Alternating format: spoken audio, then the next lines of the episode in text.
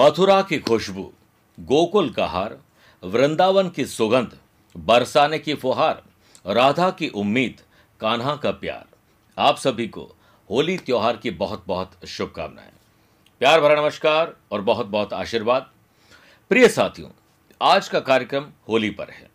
होली पर होगा तीन महान योगों का संगम। जाने, कब शुभ मुहूर्त है, होली का दहन की गुप्त विधि क्या है। प्रिय साथियों रंगों के पर्व होली को पूरे देश में ही नहीं, बल्कि विदेशों में भी बड़ी धूमधाम से मनाया जाता है। ये पर्व है ही इतना विशेष, क्योंकि इस दिन रंगों की बौछार से सारे गिले शिकवे दूर हो जाते हैं। चारों तरफ़ प्रेम और खुशहाली का माहौल बनता है। ना कोई छोटा, ना कोई बड़ा, ना कोई मालिक और ना कोई नौकर, ना कोई बच्चा, ना कोई बड़ा। ना कोई जात, पात, धर्म, हर कोई अपने अपने गिले शिकवे दूर करके एक दूसरे को गले लगाकर त्यौहार मनाते हैं। इस दिन सब होली की हमजोली बनकर झूमते, नाचते नज़र आते हैं। वैसे इस पर्व की तैयारियाँ तो लोग बसंत पंचमी से ही शुरू कर देते हैं। होली का दहन फाल्गुन मास की पूर्णिमा के दिन किया जाता है, जो कि इस साल होली का दहन सत्रह और खेलने वाली होली 18 मार्च शुक्रवार को है।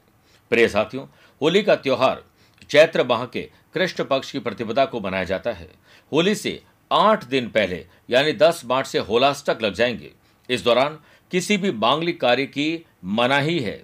जैसे विवाह, मुंडन, सगाई, गृह प्रवेश, कुछ भी नया करना है, जो शुभ और मांगलिक कार्यों के अंतर्गत आता है, वो नहीं करना चाहिए। धार्मिक मान्यताओं के अनुसार होली के आठ दिन पूर्व भक्त प्रहलाद को यात्राएँ देनी शुरू हुई थी। इस कारण से ही होलाष्टक लगने के बाद किसी भी प्रकार का शुभ कार्य नहीं किया जाता है।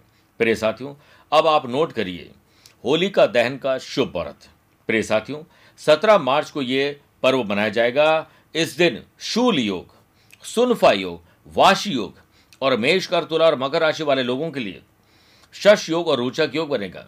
इस दिन शाम को छह बजकर तैयलीस मिनट से रात को नौ बजकर आठ मिनट तक होली का दहन का शुभ मुहूर्त रहेगा। मेरे प्रिय साथियों, आइए बात करते हैं होली का दहन की विशेष विधि। होली का दहन में किसी पेड़ की शाखा को ज़मीन में गाड़कर उसे चारों तरफ़ से लकड़ी, कंडे या उपले से ढक दिया जाता है। इन सारी चीज़ों को शुभ मुहूर्त में जलाया जाता है। इसमें छेद वाले गोबर के उपले, गेहूँ की नई बलियाँ और उबटन डालिए। एक थाली में लाल फूलों की माला, रौली, अष्टगंध, कच्चा सूत, गुड़, साबुत हल्दी, साबुत मूंग, बताशे, गुलाल, नारियल, पाँच या सात तरह के अनाज, और इसके साथ में एक लोटा जल रखिए। इसके बाद पूर्वमुखी होकर पूजन सामग्रियों से होली का दहन की पूजा करें। साथ ही मिठाएँ और फल ज़रूर अर्पित करिए। होली का दहन के शुभ मुहूर्त में परिवार और बड़े बुज़ुर्ग छोटे सभी सदस्यों से। अग्नि प्रज्वलित करवाइए और अग्नि की परिक्रमा करते हुए होलिका के चारों ओर सात परिक्रमा करें और पूजन सामग्री अग्नि अग्नि में डाल दीजिए। ऐसा करने से साल भर आपको आरोग्य की प्राप्ति होगी और साथ में आप पर कोई संकट नहीं आएगा। सारी बालियाँ, मेरे प्रिय साथियों, सारी जो बालियाँ हैं, वो इस अग्नि में भस्म हो जाएँगी। होलिका दहन पर लकड़ी की राख को घर में लाकर उससे तिलक ज़रूर करना चाहिए। मेरे प्रिय साथियों एक बात, हमारा संबंध भी टेलीविज़न के माध्यम से या यूट्यूब के माध्यम से बहुत सालों से चल रहा है। मेरी एक आप लोगों से गुजारिश है, जिस किसी के साथ आपके मनभेद और मतभेद हैं, उसे बुला दीजिए। गले पड़िए मत, गले ज़रूर लगाइए।